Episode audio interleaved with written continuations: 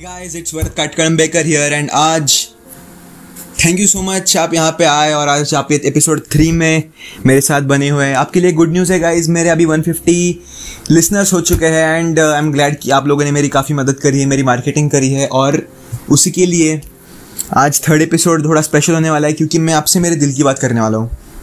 Okay so एक कहानी सुनाता हूँ आपको more of a reality US Navy SEALs जो होते हैं उनकी ट्रेनिंग काफ़ी टफ होती है।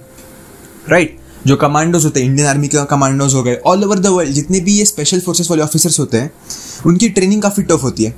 And now that I know कि नेवी सील्स की ट्रेनिंग कैसी होती है, उनका आखिरी एग्ज़ाम ऐसे होता है दोस्तों। उनको रात में घने अंधेरे में समुंदर की बीचों बीच ले जाया जाता है। और हेलीकॉप्टर से बाँध के पानी में फेंक दिया जाता है।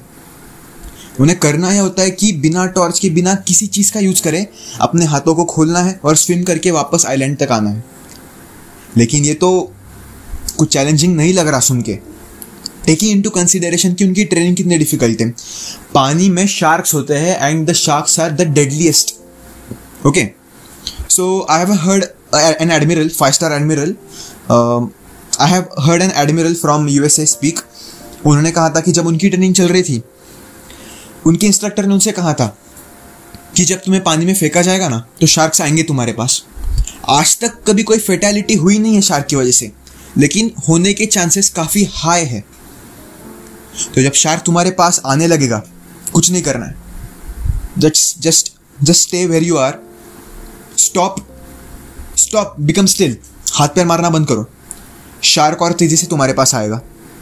एंड जैसे शार्क आता है ना अपनी शरीर की सारी ताकत लेना and hit the shark in its nose in its snout and the shark will return and never come back you know this ये जो एटीट्यूड उनको दिया जाता है नेवी सील्स में, कि अगर कुछ नहीं हो तो बस शांत रहो एंड ऐसा वार करो कि सामने वाला दुश्मन वापस आए ही ना। ये सेल्फ कॉन्फिडेंस दोस्तों, अगर ज़िंदगी में हमारे पास हो तो nothing is impossible you know today is the day I had dreamed myself to be in a completely different place I failed at the thing very badly and yet I have learned so much thing from that about myself. उसमें से मैंने खुद के बारे में इतनी ज़्यादा चीज़ें सीख ली है कि नाव जो अंदर जोश भरा है वो अलग ही लेवल का है। हाँ दुख होता है, दर्द होता है but that is a part of life right so I tell you मेरी स्टोरी दैट मैंने अपने ज़िंदगी में करेज कैसे दिखाया। तो आप थोड़े अच्छे से रिलेट कर पाओगे। दो महीने पहले in July I was in to Delhi मैं दिल्ली में था और वहाँ पे मेरी मेडिकल एग्ज़ाम चल रहे थे।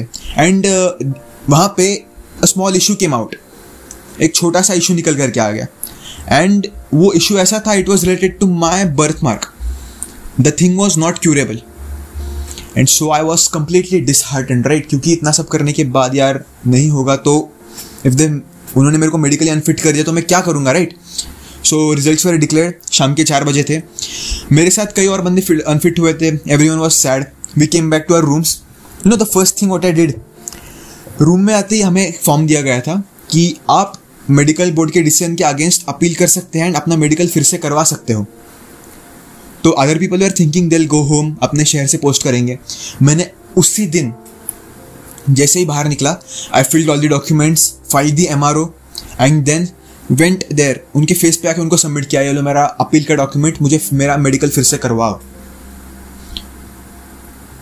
And that time I felt कि यार, ज़िंदगी में कुछ अचीव करूँ या ना करूँ, ये जो कॉन्फिडेंस खुद के लिए अचीव किया है ना that is what I needed and so I am sad that yes I couldn't score more marks in my interview I could have done better in my return examination and I have failed that I could not go to the dream academy I wanted to but it's okay one day are sure एक दिन यहाँ पे चला जाता तो professional passion एक हो जाता है यार, लेकिन अभी let's work hard you know opportunity कई ज़्यादा है हम जैसी जनरेशन के लिए तो जो सो गया वो खो जाएगा और जो जाग गया वो पा जाएगा। You know perception is subjective but reality is objective and you can if you understand the reality your perception would be the correct hundred percent